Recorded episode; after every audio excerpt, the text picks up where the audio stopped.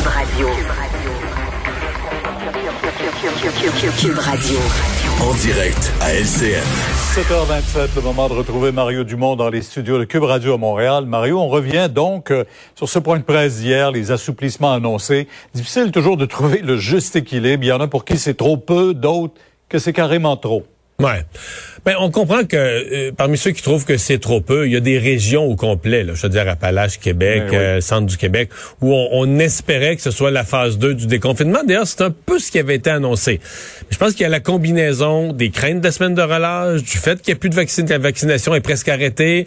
Euh, additionnons à ça les variants qui apparaissent. Euh, les- leurs chiffres, je sais qu'il y a des régions qui sont choquées, mais s'ils regardent bien leurs chiffres, ça n'a pas baissé autant qu'on espérait.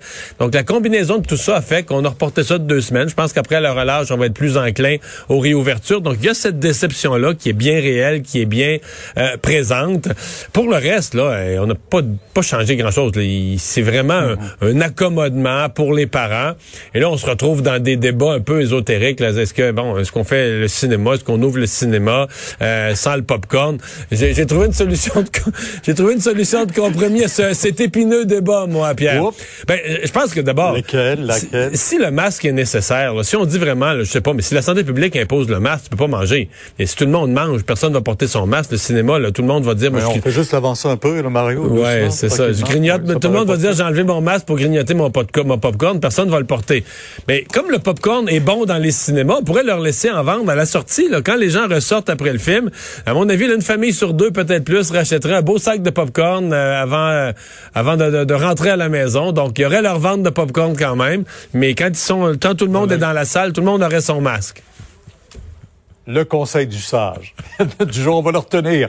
Mais a- c'est toujours les variants, Mario, quand même, qui inquiètent parce que euh, les chiffres de l'INSPQ, là, on parle quand même quoi, là, de 2000 cas possibles par jour dans le Grand Montréal, des projections très, très, très, très inquiétantes. Alors, on sent que le gouvernement euh, marche sur des œufs toujours, là. Le gouvernement marche sur des œufs, mais pas tellement à cause des projections. Je vais vous dire, Pierre, moi, ces projections-là, je, trouve que les gens qui les ont fait sont bien courageux. Ils ont fait ce qu'on leur a demandé. Ils ont fait leur travail avec leurs compétences. Le problème qu'ils ont, est-ce qu'on pourrait demander à un économiste de nous prévoir le taux de chômage dans six mois? Si Statistique Canada avait arrêté de mesurer le taux de chômage, si on disait là, le taux de chômage actuel, on le sait plus, Statistique Canada tient plus ses statistiques, et c'est un peu ce qui se passe avec les variants. On demande à des experts de faire un pronostic sur la transmission des variants, combien de cas ça pourrait représenter. Or, nous n'avons pas à l'heure actuelle, parce qu'on n'a pas commencé à tester assez vite les variants, parce qu'on n'a pas pris, tu sais, l'Alberta teste les variants beaucoup plus que nous, l'Ontario teste les variants beaucoup plus que nous. À cause de ce retard-là au Québec, à mon avis, on a un portrait très imprécis, très incomplet de la présence des variants.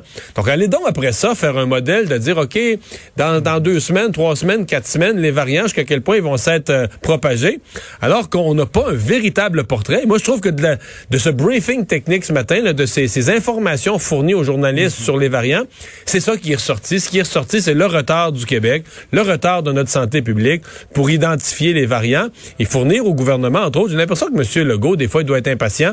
Il doit avoir l'impression qu'on n'est pas capable de lui fournir le bon portrait pour prendre des décisions plus éclairées ensuite. On a senti ça également chez le ministre de la Santé qui Ouais. dit, lui, qu'il espère avoir tous les chiffres vendredi. Il force et il met beaucoup de pression sur euh, les euh, différentes directions de la santé publique à Montréal, à Laval et ailleurs aussi. Euh, on va parler de la langue française. Euh, bien sûr, il faut la réformer. On le sait au Québec, euh, rendre plus sévère encore la loi 101. Ça, c'est de juridiction provinciale, mais Ottawa aussi euh, veut protéger la langue et, et les droits des travailleurs à travailler en français. Oui, c'est un geste important. Euh, tout le monde va dire que ça va pas assez loin du côté du gouvernement fédéral, mais en même temps, euh, c'est plus même ce que la ministre Mélanie Joly fait. C'est, je pense que c'est plus que ce que bien des gens s'attendaient initialement là, euh, de la part du gouvernement fédéral. Euh, elle a aussi l'avantage aujourd'hui de bouger en premier. On pensait vraiment que c'est le gouvernement du Québec, c'est Simon Jolin Barrette qui allait bouger en premier, mais non. Le premier geste, le premier mouvement euh, vient d'Ottawa. Euh, ça suivra sûrement là, dans les semaines à venir du côté de, de Québec. On dit que c'est ralenti par la pandémie, mais euh, c'est une, c'est certainement un, pas dans la bonne direction. Maintenant, il y a du travail à faire. On a vu euh, dans le devoir, entre autres, il y a quelques semaines, des dossiers horribles où carrément on se disait les, fonctionnaires, euh, par exemple dans un ministère comme les Affaires étrangères, les fonctionnaires qui sont francophones, leur carrière avance pas. Il y a même des francophones qui se déguisent en anglophones, qui parlent en anglais, qui font semblant qu'ils sont pas francophones pour pas nuire à leur carrière. Alors il y a du gros, gros, gros boulot à faire à Ottawa entre une intention sur papier puis appliquer ça dans le concret. Marion, on vous écoute demain à 10h sur LCN. Au revoir. Au revoir. Bonne soirée. Mais ça, en cours de, d'émission, on parlait du Texas, des problèmes majeurs qui sont euh, qui sont causés par le froid là-bas.